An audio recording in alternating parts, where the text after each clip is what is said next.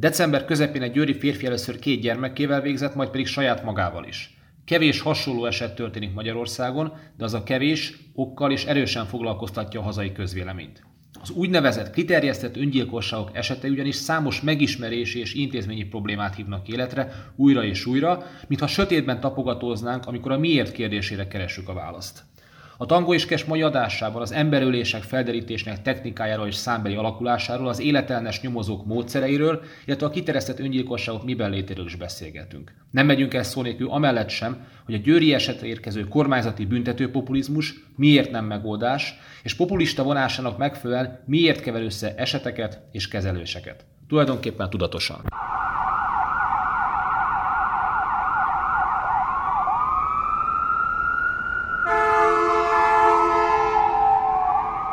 Sziasztok, ez a Tangó és Kes újévi első adása. Bezsenyi Tamás kriminológus, szociológus, Dböcské Valás politológus fogja kérdezni, meg beszélgetni is vele. Sziasztok! Sziasztok! A hallgatóknak először is boldog új évet kívánunk. Természetesen. Reméljük, hogy senki nem lesz témája ezeknek a podcasteknek ebben, a, ebben az évben sem. Nem szabad elhamarkodott kijelentéseket tenni, mert mindenki lesz valakinek a témája. És döntéseket sem, mert akkor viszont biztos. Na most, ami viszont felkavarja rendszeresen a nyilvánosságot, és különösen a győri eset kapcsán az ünnepek előtt felkavarta a nyilvánosságot, és amikor gyermekeket megölnek szülők, majd ezt követően a szülők magukkal is végeznek, vagy a szülő egyik fele végez magával, illetve újra és újra visszatér a nyilvánosságban a nők elleni családon belül erőszaknak a kérdése. Emlékezhetünk, hogy magát a nők elleni erőszak kérdése is folyamatosan visszatér. A soroksári ügy meddig tudta mozgásban tartani mind a nyomozókat, mind pedig a nyilvánosságot, de mostanában újra láthatóságot vá- lett ezeknek az egyébként láthatatlan bűncselekményeknek, vagy pedig elkövetéseknek. Nyilván a média érdeklődés nagy, még akkor is, hogyha ez a később, amiről majd fogunk beszélni, ezek a kiterjesztett öngyilkosságok, tehát a családon belüli gyilkosságok, mert a családtag önmagával való végzése nem jellemző, de mégis kattintásképes tartalmakról beszélünk, de kicsit tágítsuk ki a kör talás első körben. Az emberölések tekintetében Magyarország az egy fertőzött ország, az élbolyban vagyunk, vagy pedig, hát mint oly sok mindenben, Magyarország e tekintetben is uniós középmezőny. Önmagában az emberölések vonatkozásában, csak hogy azért, hogy megmaradjon a tekintetében vonatkozásában... Hányszor mondotta? Ugye? Az, az mindenképpen fontos nekem is mondanom. Tehát ugye ebben a, ebben a rendőrségi bigfa nyelven fogalmazva, egyébként te nem használtad, én fogom már most egyszer és legalább többször használni. Abban kifejezetten alacsony szintet ütünk meg. Lényegében a, a befejezett emberöléseknek a száma éves szinten megközelítőleg a száz húsz és a száz negyven között ö, ö, helyezkedik el, ami azt jelenti, hogy ha tetszik, ez egyfajta antropológiai állandó, ez egy olyan típusú szám, ami évről évre, évtizedről évtizedre igaz. Természetesen az olyan a, a közvetlen környezetét az országnak befolyásoló háborúk, mint mondjuk a délszláv háború, vagy mondjuk a második világháború ö, be, befolyásolja és meg tudja változtatni, de időlegesen. Tehát alapvetően az látszik, hogy Magyarországon a befejezett ö, éves szinten megjelenő emberölések száma az kifejezetten alacsony, még akkor is, hogyha ez egyébként olyan száz húsz száz harmincra rúg. És ehhez képest egyébként igazából, amiben mi a korábbiakban ö,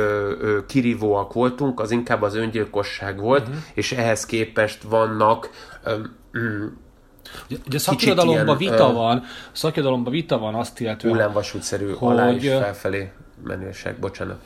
Én kérek tőled elnézést, és a hallgatót, hogy beleveszéltem. Tehát van a, van-e valamiféle összejátszás, vagy együttmozgás, vagy pont ellentétes irányú mozgás az öngyilkosok száma és az emberölések tekintetében? Mert hogyha a szakirodalom egy része visszamenőlegesen magyarázza azzal, hogy az országban, ahol az emberölések száma magas, ott az öngyilkosságok száma is magas, tehát valahogy a testhez való viszony, meg az élethez való viszony az egészen más vagy ilyen jelleget ölt. Eleme Magyarország egy sajátos ország, amit mondottad is, hogy alacsony az emberölések száma viszonylag, és mégis az öngyilkosok száma viszont e, magas. Tehát itt ez esetleg az együttmozgások nem érvényesülnek. Vagy ezek olyan komparatív elemzések, olyan összehasonlító elemzések, amelyeknek nincs értelme, hiszen ugye ezer sajátosság függvénye lehet, hogy most van együttjárás a számok között, összefüggés vagy nincs.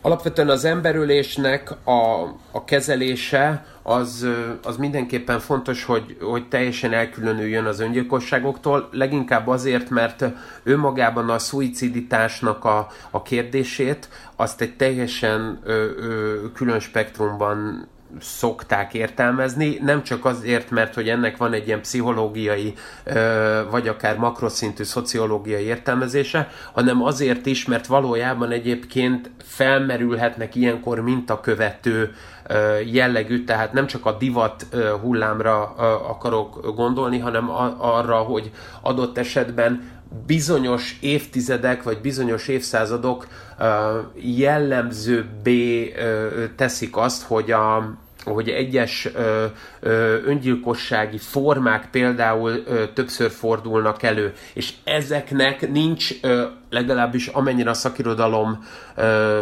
foglalkozik ezzel, közvetlen kapcsolata az emberölésekkel. Az emberölések ehhez képest egy, egy egyértelműen indulati ö, bűncselekménynek ö, számítanak, és ezen indulati bűncselekmények azok pedig, pont ahogy mondtam az, az antropológiai állandó jellemzőjéből, inkább az fakad, hogy ezek olyan típusú problémák, olyan típusú konfliktusok, amik éves szinten, havi szinten felfelmerülnek. Ugye van egy kétezer-tizenkettes adatom, friss adattal dolgozik a mai Tangó és Kes, ami a, az emberölések elkövetésének az eszközeit vizsgálván. Európában a lőfegyver az tizenhárom százalék, nem meglepő módon ugye más szabályozások miatt Amerikában ez hatvanhat százalék. Az Európában ezt követően az éllelbíró eszközök harminchárom, és ami a többség ötvennégy százalék, az a méregfojtás puszta kézzel. Ezek a számok mondanak valamit egy társadalomról, vagy egy bűnelkövetési szokásról, vagy ezek a számok, hogy is mondjam, hát valahogy nyilván a jogi környezetről mondanak valamit, lásd a lőfegyverhez való hozzászok, a hozzáférés nehézségeiről, de azon túlmutatóan a jogon túl üzen valamit a kutatónak?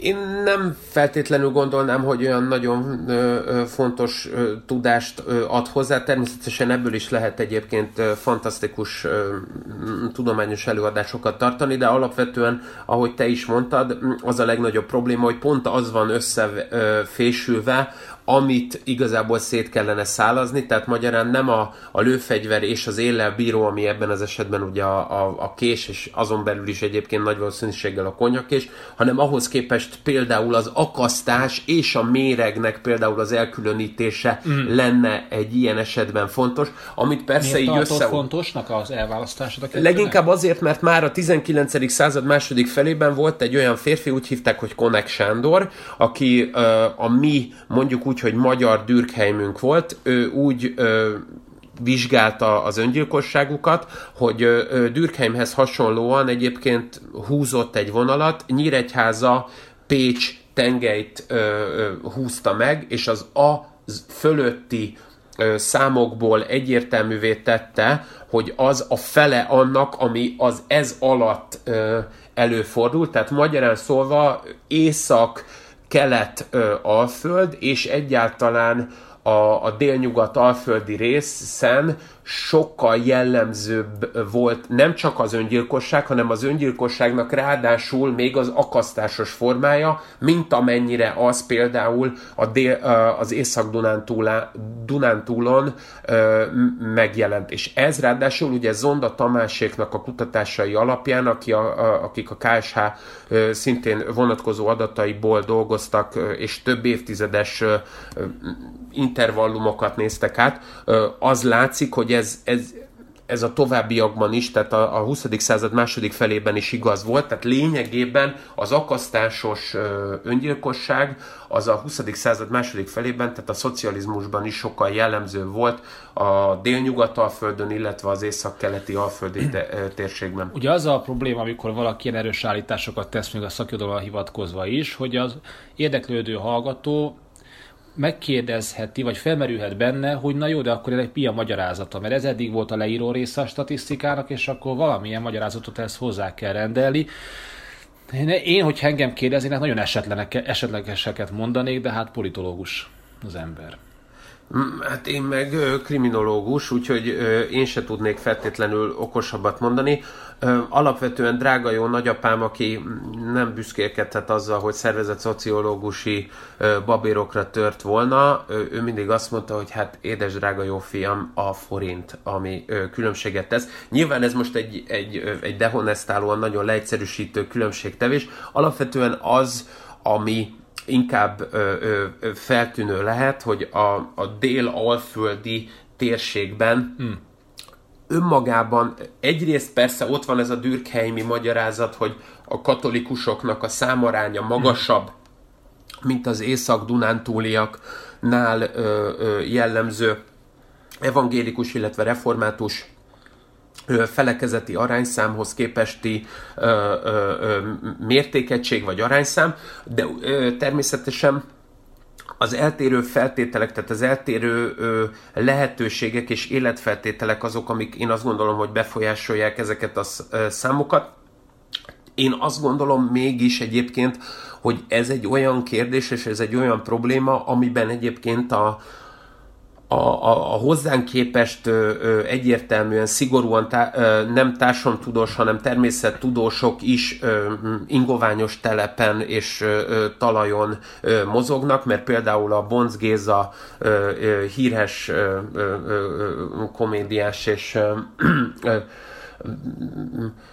mindenképpen a, a, a Rádió Kabaré üdvöskéjének például a testvére, aki, tehát a Bonc István, aki egyébként a szegedi elmegyógyászatnak volt az egyik letéteményese, ő például azt mondta, hogy a direkt termő borok a, azokon a területeken, ahol a török egyértelmű hatalomra tett szert, és legyakta lényegében a korábbi Habsburg vagy magyar fennhatóságú területet. Ott a direkt termő boroknak az elterjedése, amit egyébként török fennhatóság alatt könnyebb volt megtermelni, ezek voltak azok a borok, amelyek valójában egyébként az agyvíznek egy olyan részét mozgatták be, amivel igazából a szuicid hajlamot ö, elő lehetett segíteni, tehát magyarán szólva, a, ha nem is a zalai ö, no, nohaborokhoz ö, ö, hasonló, de mégis más típusú direkt termő ö, szőlők terményeiből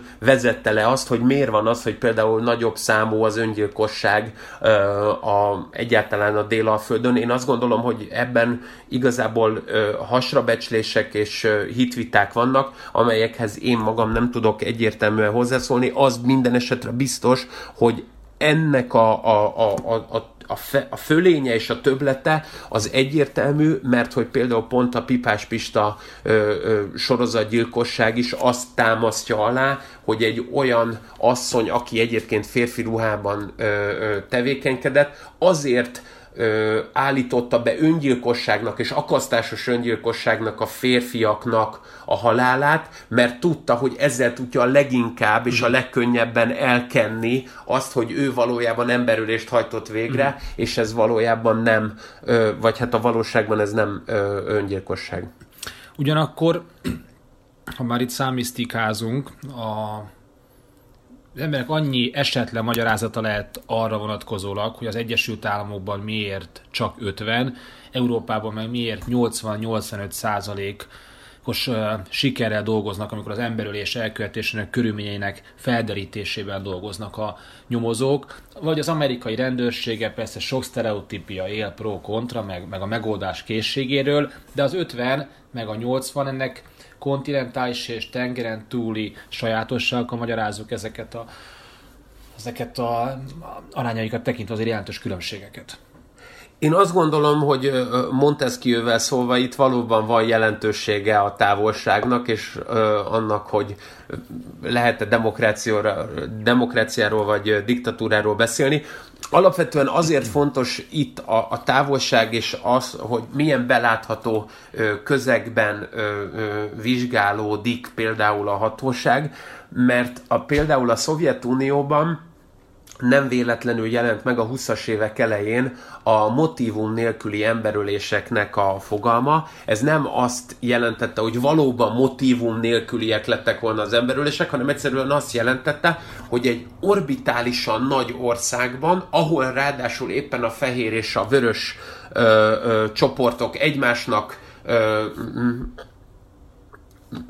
harcot vetve és vált válnak vetve, pontosabban egymásnak vált vetve harcoltak. Egy ilyen helyzetben, ha valaki megölt egy másik személyt, és az egyébként ott volt mondjuk egy istálló szélén, az, hogy azt az adott embert pontosan miért is ölték meg úgy, hogy ha az elkövető egyébként utána mondjuk két nappal később már kétszáz-háromszáz kilométerrel később volt, mm. akkor valóban a motívum nélküli emberülés az valójában inkább csak annak a, a letéteményese, annak az elfogadása volt, hogy lényegében a távolság megteremti azt a megismerési korlátot, aminek ö, révén bekorlátozódik a felderítésnek a lehetősége is. Ehhez képest például Magyarország és általában az európai országok sokkal jobb ö, arányszámmal ö, hmm. dolgoznak. Természetesen ugye itt Amerika esetében is ilyenkor, amikor mondjuk egy ötven százalékos arányszámról beszélünk, akkor nyilván nem a, a San Fernando völgye és a, a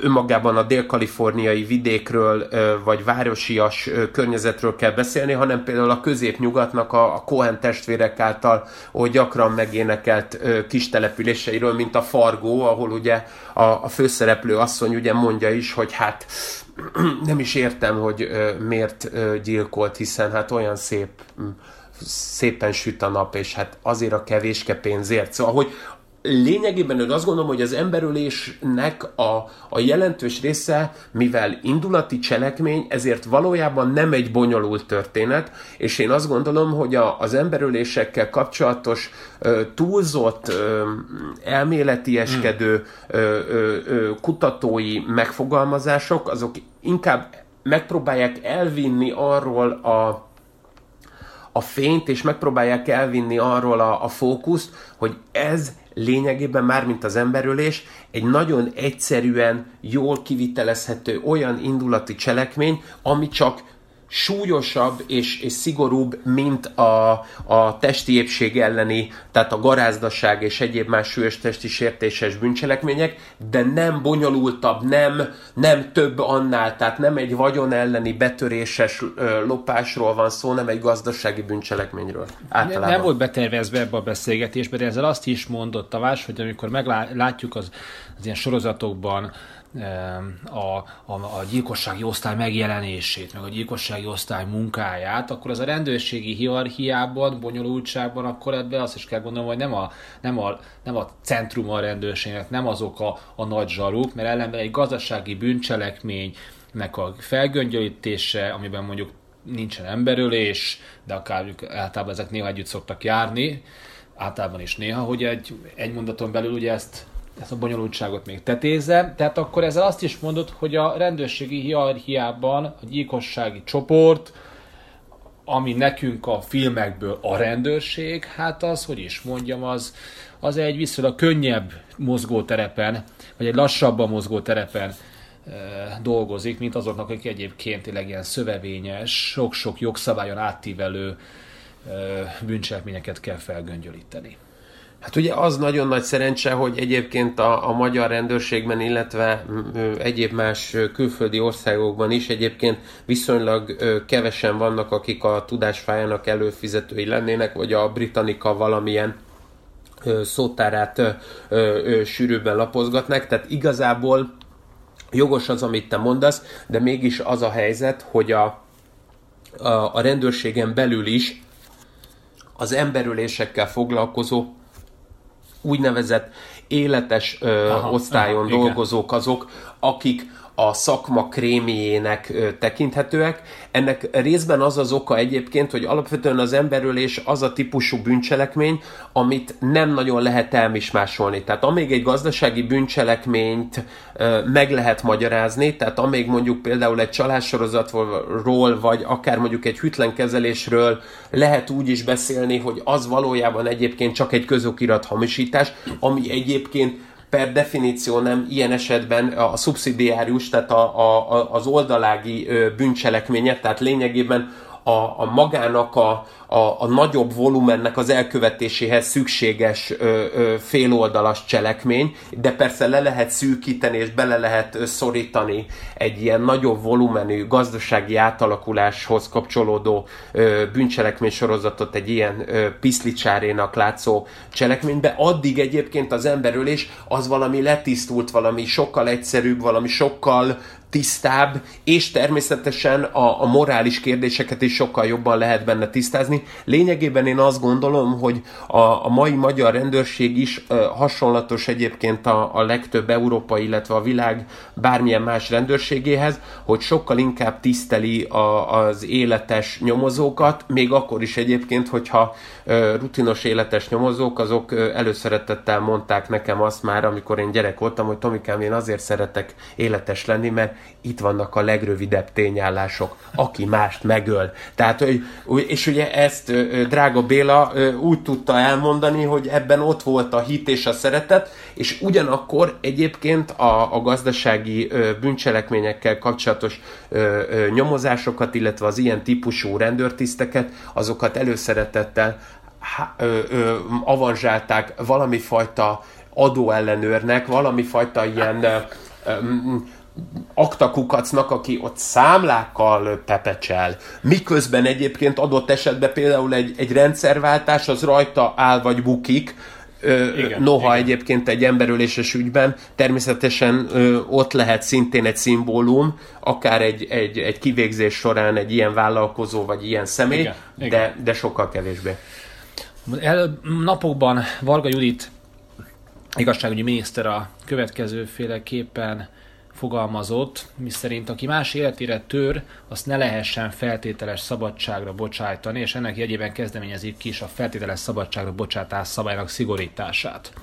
Na most anélkül, hogy belemennénk, hiszen nem is ismerjük a jogszabály pontos vonatkozását és megfogalmazását, azaz aki más életére tör, és itt a más életére tör kifejezést, vagy illetve pontosabban idézetet hangsúlyoznám, az azért ez egy nehezen megfogható dolog. Honnantól törjek én az életedre, az én pofonnak szánom, amelyből hirtelnyében, mert te éppenséggel gólyalában állsz, egy fejnek a beverése lesz, amely onnantól kezdve, onnan nézem, a fejbeverés a radiátorban mondjuk már egy élet ö, ö, élettől esetének is minősített, pedig csak egy pofonból indultunk el. Tehát, hogy nem mint hogyha védené az ember bármilyen ilyen típusú ütlegeléseket, de az életére tör, az azért elsőre elég sok bizonytalanságot, meg, meg értelmezést szül.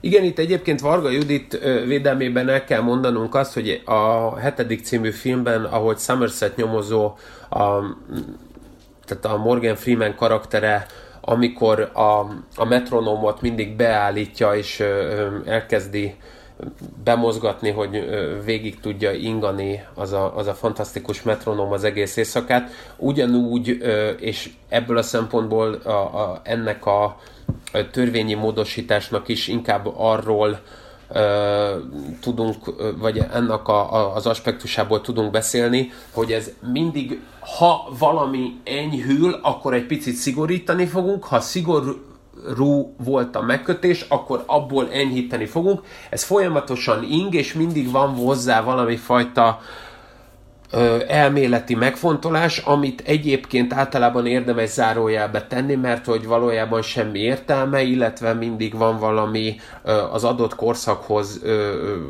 tapadó olyan ö, tudáshalmaza, ami ö, húsz év múlva már nevetséges, vagy ö, még adott esetben ö, a, abban az évtizedben is. Itt inkább arról van szó, hogy ugye az emberölés kísérlete az, az, az hogyan legyen megítélve. Na most az emberölés kísérlete az már egyébként a, a szocialista időszak elején szintén sokkal szigorúbban lett kodifikálva. Magyarán szólva az, hogy mi számít emberölés kísérletének, azt sokkal szigorúbban ítélte meg az ezerkilencszázhatvanegyes, tehát a Csemegi Kódex utáni ö, második ö, ö, törvénykódex, és lényegében az emberülés kísérletének a, a, a, az értelmezése, illetve a beminősítése az meredeken emelkedett ezerkilencszázhatvanegytől egyébként, mikor ugye a hatvanegy per ötös akkori büntetőtörvénykönyvet hatályba helyezték, mert hogy a bicskázások, ahogy egyébként az egykori fővárosi főügyész Bócz Endre, aki egyébként fehérek között egy európaiként, és ezt az utóbbi időszakban egyre inkább sajnos ki kell emelnünk, meg tudta mondani azt, és tudott fogalmazni azzal kapcsolatban, hogy milyen érdekes, hogy azzal, hogy másként, tehát szigorúbban határozta meg az emberölés kísérletét a, a, a törvénykönyv, azzal lényegében meredeken emelkedtek a, a, a kísérletek száma, tehát az emberölési kísérletek száma, és ugye az, hogy egyébként mit tekintünk emberölés kísérletének, azzal kapcsolatban ugye két nagyon fontos dolog van. Egyrészt van egy úgynevezett egyenes szándék. Az egyenes szándék az lényegében azt jelenti, hogy én úgy támadok valakire, hogy abban egyébként már, ahogy én támadok, abban már benne van a, a, a többlet, ö, ö, nem csak a fájdalom ö, ö, ö, okozása, hanem önmagában akár valamilyen többlet ö, ö, eseménynek az elősegítése, most itt a halálra vagy az életveszélyt okozásra ö, próbálok utalni, de ugyanakkor van egy eshetőleges szándék. Az eshetőleges szándék ez az, amire szerintem te magad is utaltál. Talán az, az én példám inkább afelé. Igen, pedig, tehát hogy a te, a te példád az, ami, amiben ugye az eshetőleges szándékban ugye az a problematikus, hogy én, mint elkövető, ha mondjuk én ö, ütök, akkor nem akartam egyértelműen azt, hogy mondjuk a küszöbbe beverje a fejét az az adott ember, de ahogy én rátámadtam, az én ö, ö, agresszióm, az én ö, fizikális támadásom, az én egyébként súlyos testi sértést kimerítő, vagy akár életveszélyt okozó testisértést ö, kimerítő ö, cselekményemben van egy olyan eshetőleges, kvázi belenyugvó szándék, hogy nem azt akartam, hogy oda verődjön a feje, de ahogy én viselkedtem, abban bele ö, számítható volt ez a típusú következmény is, még ha ezt én nem közvetlenül, nem egyértelmű okokozati ö, ö, kapcsolattal ö, próbáltam elősegíteni, és lényegében itt ez az, a, ez az ami egyébként elválasztja a, a búzát az ocsútól, hogy hogyan is gondolkodunk egyébként arról, hogy mi az, ami egyébként életveszélyt és ö, ö, a halálnak a lehetőségét fölvet, és én ezért mondtam egyébként ö, pont a Bócz Endrét, mert nagyon érdekes volt az, és most csak ö, azért mosolygok, mert nyilván nem ö, ö, ö, nevetséges és nem vicces maga a téma, de mégis abból a szempontból van egyfajta humora, hogy a Bócz Endre, ahogy ezt már mint az egykori fővárosi főügyész, ahogy mondtam ezt, hogy tényleg fehérek között európaiként, elkezdett például azzal foglalkozni, hogy azok az emberek, akik emberölés kísérlete miatt belettek minősítve, ahova szúrtak, ott például tudták-e, hogy létfontosságú szer van. Mert ha egyébként tudtak róla, akkor az emberölés kísérlete, magyarán szólva az, hogy ők egyébként az emberölést elő akarták segíteni, még ha nem is történt meg, de kísérlet formájában, akkor érdemes róla beszélni. De ha ők csak, mondjuk úgy, ahogy egyébként maga Bócz Endre is mondta, csak bicskáztak, de egyébként elképzelésük se volt, hogy az ott egy vese, vagy egy tüdő, vagy egy máj, akkor nem biztos, hogy érdemes az emberölés kísérletét ezekre az emberekre rátenni. És nyilván itt is ez a kérdés, hogy nagyon jól meg lehet kodifikálni azt, ami egyébként én azt gondolom, hogy a Sári borozóban, Pest megye külső területén, hát Varga Judit vonatkozó szomszédaival ellentétben nem biztos, hogy annyira határozott. Ugye, és egyértelmű. Hogy a kerek legyen, még kerekkel legyen a történet, vagy éppen pont nem. Ugye Varga Judit ennek a, ez az ötletelés a családon belüli erőszaknak a kezelésére született, születendő megoldásként gondolja el. Na most ugye a feltételes szabadságvesztésnek a szigorítása, és a többi, és a többi, talán nem biztos, hogy ez a legközvetlenebb és a leghatékonyabb, meg a leglépésből megoldható a családon belüli erőszaknak a csökkentésére. Nem akarjuk az isztambuli egyezmény kérése felé elvinni a dolgot, csak hogy azért Pedig egyébként ugye abba az, érdem, egy, abba az irányba lenne érdemes, a, mert ugye egyébként, igen. mert egyébként, igen, tehát, csak mert a műsorvonala vele miatt nem mondanám. Természetesen, csak, egy, egy olyan... egy, csak hogy hadd szólaljon meg bennem az a, az, a, az, a, az, a, az, a, az, a, az a nem létező rendőrtiszt, aki azt mondja, hogy hát, hogyha ha valamit akarunk állítani, akkor menjünk is oda. Tehát, hogy egyébként lehet itt nagy, igen, ö, igen ö, sztorikat előadni, csak nem néz ki jól. Ellenben a... azzal kezdtük a műsort, hogy a kiterjesztett öngyilkosságok kérdésével fogunk foglalkozni, és szükséges volt ezt a nagy utat bejárnunk, mert ugye ezek nem magától értetődőek, ezek az elkövetési módok, meg ami azzal jár. Ugye a győri eset kavarta fel a nyilvánosságot kétezer-tizenkettő. decemberében. El kell mondani a hallgatóknak, hogy Tamás egy, egy Marx téri esetet hozott nekem ezerkilencszázötvenháromból, ami ennek az esetnek a, a A, egy sajátossága, vagy pedig inkább azt mondom, hogy már történelmileg nem először, és sajnos nem is utoljára fog megismertetni. Kezdjük talán Tamás az ötvenhármas eseménnyel, mert hogy, mert hogy a, valamiatt fontosnak találtad a Marx teret megemlíteni. Nyilván nem azért, hogy itt emlékezett politikai utcátnevezési problematikáknak tegyél utalást.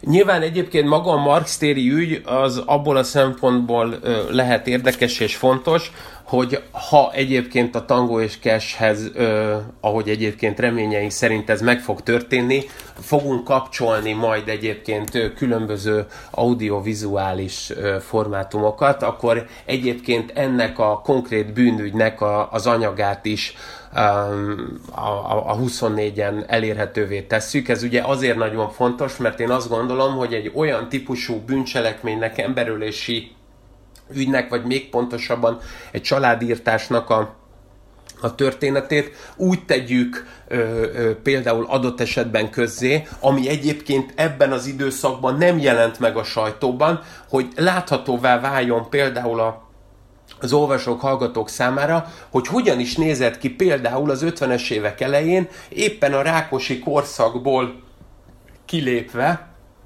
az ötvenhármas júliusi Nagy Imre beszéd után egy ilyen családírtás ötvenhárom augusztus tizenhetedikén. Eddig nem segítettél a hallgatóknak, csak... Eddig valóban nem segítettem, és innen, innen próbálok, és próbálom magam visszaevickélni, mert hogy valójában azt gondolom, hogy amiért fontos ez, konkrétan ez az ügy, az az, hogy azt próbáljuk meg bemutatni, hogy valójában mit is jelent, és mi is a, az emberölési ügyeknek a valódi ö, ö, szimbolikája. Mert alapvetően én azt gondolom, hogy fejnehéz az emberölés értelmezése, a kalambó szintű bűncselekmények és emberölések vonatkozásában, és hiányoznak a klasszikus úgynevezett háztartási ö, emberölések, háztartási gyilkosságoknak a, a bemutatása. Noha egyébként az, a, az amit már korábban a, a, a, az elején a podcastnak beszéltünk, hogy száz húsz száz negyven az éves szintje a befejezett emberöléseknek, annak egyébként a döntő hányada az ö, ilyen háztartási gyilkosság, tehát magyarán szólva nem magának ez a who done it, who, ki, ki az, aki tette, nem egy, nem egy komoly Sherlock Holmes-i tevékenységről van szó, hanem sokkal inkább egy ö, egyértelmű, nagyon magától értetődő, ö, agresszív tettnek a, a, az inkább metafizikai, vagy ha tetszik, pszichológiai értelmezése, és ebben a konkrét esetben konkrétan arról van szó, hogy a Marx téren, ami a Marx tér kilences szám ö, ö, alatt, ez egyébként a mai ö, Alexandra könyvesház helyén van a, a, a Szent István körút és a Váci út sarkánál, egy második emeleti ö, lakásban, a második emelet ötös számú lakásban, úgy él Filák Lajos ö, Svarcz Ilonával, született Svarcz Ilonával, aki egyébként előző házasságából, Meisner Györggyel ö, való előző házasságából már hoz egy kisgyereket, úgy élnek együtt, hogy az albérlő az ö, ennek a férfinek, tehát Filák Lajosnak ö, szemet szúr, és úgy érzi Filák, hogy hogy a, a, a, a nő, féltékenyében. Így van, tehát az, az asszonyt ö, ö, megrágalmazza azzal, hogy valójában visszaél a, hű, ö, a, a hűségével, és ö, valójában egyébként kijátsza őt. lényegében az történik, hogy augusztus tizenhatodikán, ötvenhárom augusztus tizenhatodikán, ami akkor egy vasárnapi nap, ugye ekkor még szabad szombat sincs, tehát vasárnap tudnának kimenni egyedül a, a strandra, akkor elvileg kimegy a, a, a, a nő a, a gyermekkel a strandra, mégis a következő nap, tehát hétfő hajnalban Filák Lajos egy baltával megöli egy rekamié mellett a... Kalapáccsal talán. Bocsánat, így van, tehát nem is egy baltával, egy kalapáccsal megöli az asszonyt és a gyermeket is, majd aztán pedig be, kimegy a konyhába, és saját magára rányítja a gázt, ami ugye egyben egyfajta ilyen Makra Ferenci, tehát egy ilyen kertészákosi ö, ö, egzisztencialista problematikát ö, ö, eredményez, de ugyanakkor természetesen egy kiterjesztett öngyilkosságról van szó, mint ahogy azt egyébként már a műsor elején beszéltük. Mert ugye ez definíció szerűen, és itt akkor Bojki Orsolyának a definíciára fog támaszkodni, a kiterjesztett öngyilkosság nem jelent más, mint egy olyan cselekményről beszélünk, aminek következtében az elkövető egy megszakítatlan cselekmény folyam során, egyetlen akarat elhatározással, ölési cselekményt követel hozzá közállók sérelmére, majd önmagával is végez. A szakirodalom ugye az ez eset, esetünkben a kalapácsos gyilkost ugye a vádoló típusnak ö, sorolja be. Leginkább ugye ezek a kiterjesztett öngyilkosságok, illetve emberölések, ezek leginkább, ha jól tudom, de majd legfeljebb cáfolsz ebben a dologban, hogy a partnerfeletti kontroll elvesztéséből fakadnak, vagy annak érzetéből, így másképpen is fogalmazhatnánk, akár a féltékenységből, legalábbis a férfiak tekintetében. A nők tekintetében, amely eleve kisebb számokról beszélünk, ott lennénk az elkeseredettség, vagy pedig a, vagy pedig egy sziotoki, szio, ezt talán nem fogom tudni most befejezni, állapotból fakadnak. A pszichotikus állapotnak igen, a, a, igen, a, a... Igen, nehéz, nehéz kifejezés. Így van, így van, így van. Idegen szó, egyszerűen. Hát mondjuk ki. Mondjuk most... Ki. Itt tehát akkor tényleg ez a vádoló típusról beszélünk, és leginkább itt a vádoló típusok az, amelyek a közbeszéd fel, fel szokta kapni, mert hiszen ugye valahogy ezek a, a, a féltékenység, meg az alkoholbefolyásol, csak ugye mert a történet ez az hozzátartozik, hogy itt egy komoly alkoholfüggő emberről és elkövetőről is beszélek. Ami nekem ezekben a történetekben soha nem, soha nem, nem fér bele, és persze lehet, hogy ez az előbb általán ki nem ejtett szó, vagy ki, ne, ki nem tudtam ejteni, most akkor még egy nyelvfejességi hibát is belevisszünk. Magyarázható azzal, hogy nem értem azt az egész dolgot, mint amit kétezer-tizenhétes ítélet született egy kétezer-tizenötös elkövetésre. Nem az illetőt nem értem, hanem az elkövetőt nem értem. Aki bár életben maradt, egy anyáról beszélünk, aki a gyerekre terjesztette ki ezt a dolgot, ő maga nem végzett, tehát kiterjesztett öngyilkosságról ebben az értelemben nem beszélhetünk, és akkor most jön a, a, a történet, száztizenegy készszúrással öli meg a kislányát, majd pedig zsineggel még megfojtja a holttestet. Ilyenkor szólnak az olvasók, a hallgatók, hogy úristen, miért, meg hogyan.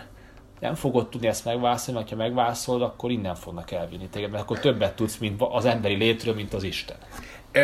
Ez így, így, így van, de hát alapvetően nem, mert ha, ha többet tudnék, akkor az íróboltjában folyamatosan nekem kellene dedikálni valamilyen ö, irodalmi alkotást. Alapvetően az van, hogy valóban Filák Lajosnak a, a, a története azért fontos, mert ő egyébként egy alkoholista, ezerkilencszázötvenkettőben, ugye egy, ez egy ötvenhárom augusztus tizenhetedikei eset, ötvenkettőben összeköltözik ugye Meisner Györgynével, aki ö, született Svarcz Ilona.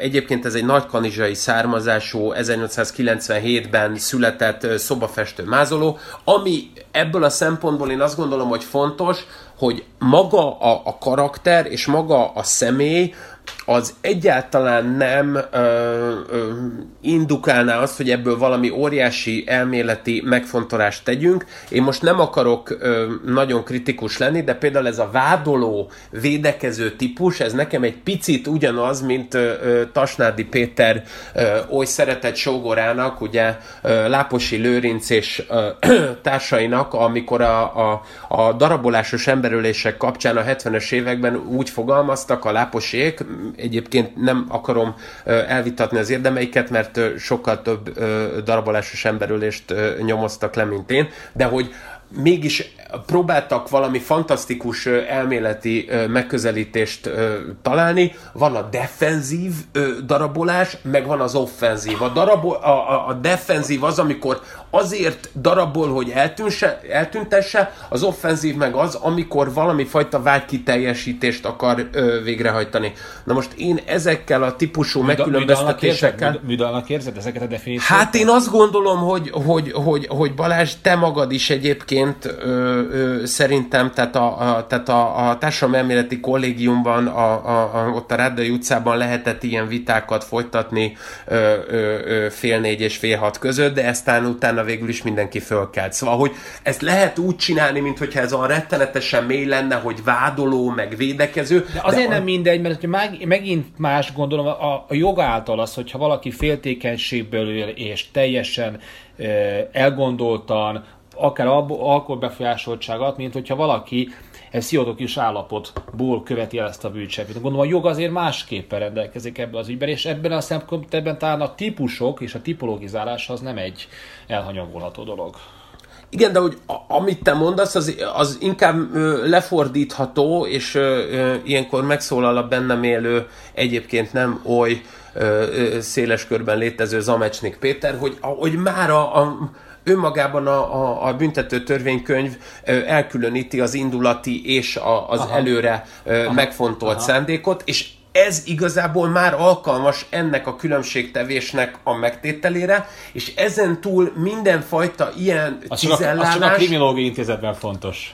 Hát természetesen akkor csak a Maros utcában, hogyha a legfőbb ügyészség szeretne ö, tudni valamit az éppen előzetes letartóztatásban lévőknek a, a, a számarányáról, mert valamilyen miniszteri indokláshoz szükséges, de alapvetően én azt gondolom, hogy azért ö, nem ö, tud definitív lenni, mert egyébként ezek a, a nagy számszerűsítésekben ö, ö, testet öltő értelmezések pont azt nehezítik el, pont azt különítik el, hogy vajon egyébként például Dömösi János, illetve akár pont a hatvanas években volt olyan darabolásos emberölés, ahol egy meleg férfi a saját szerelmét konkrétan levágta, majd a fejét külön szedte egy ö, lényegében egy, egy, nem egy tepsibe, hanem egy, hát egy üvegbe elhelyezte, és azt az üveget fölhelyezte egyébként a polcra.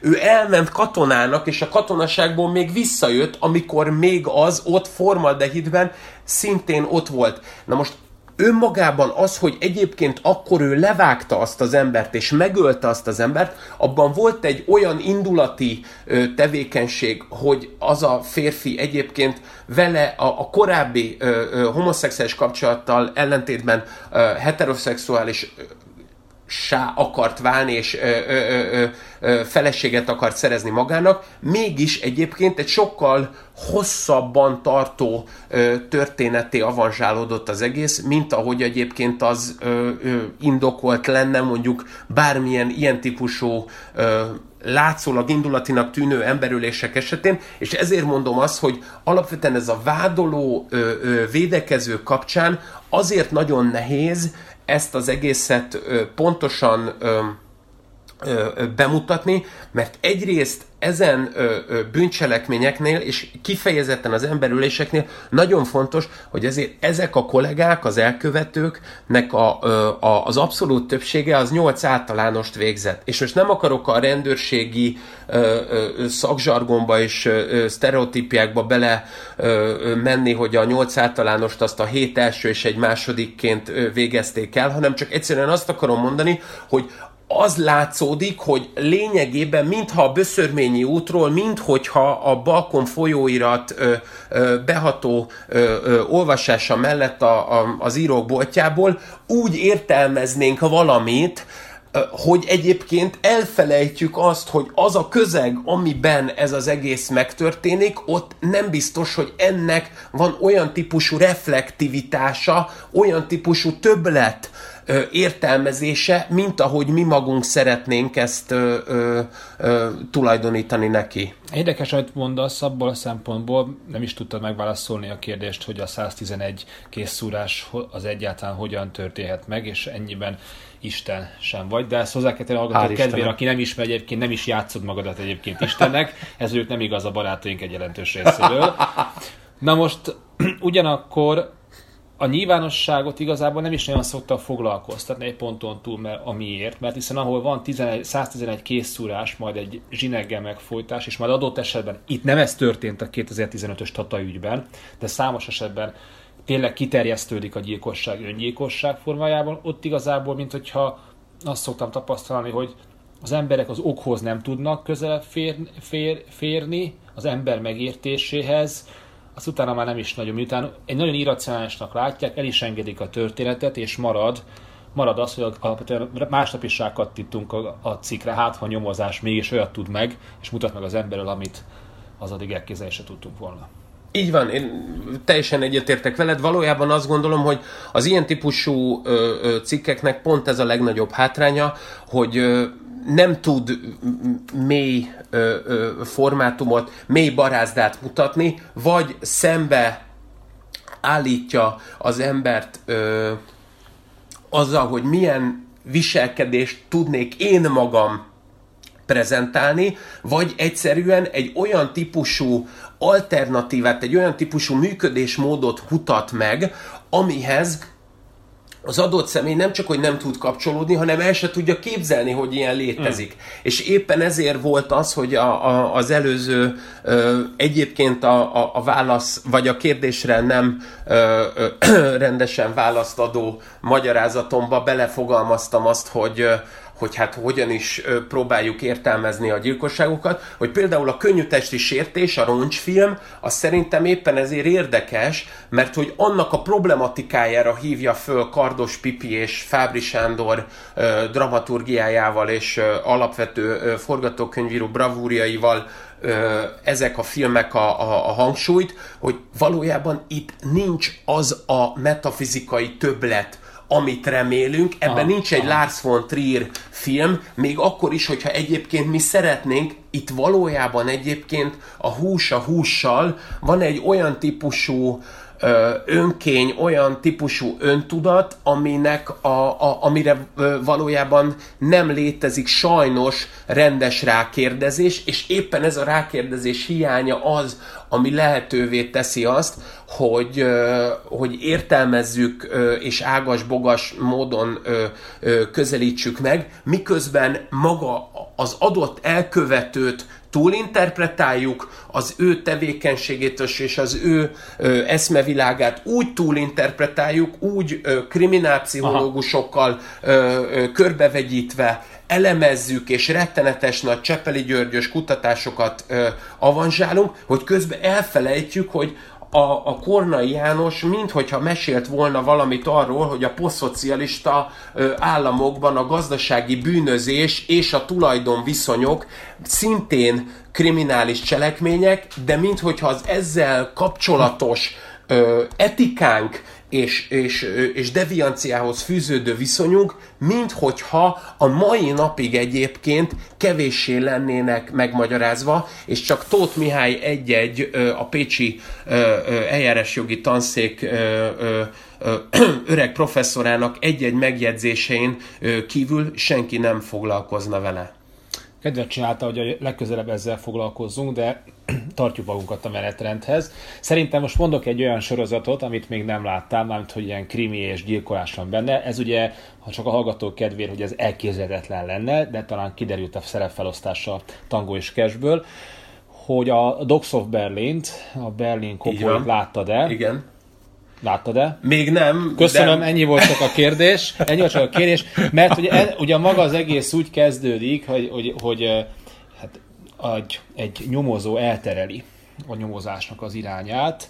Érintettsége vagy nem érintettsége, okán nem fogunk itt spoilerezni, de minden esetre a, a nyomozás egy nagyon nagy más íven indul el, mint ahogy kellene. Úgyhogy Tangó és Kesben a nyomozás elterelések, a helyszínelésen elkövethető hibák, vagy tudatosan elkövetett egyik részről hibák, másik részről tudatos cselekményekről fogunk beszélgetni, meg talán arról is, hogy a hazugságvizsgáló körüli mítoszok mennyiben igazak, és mennyiben lehet kicselezni a szerkentyűt.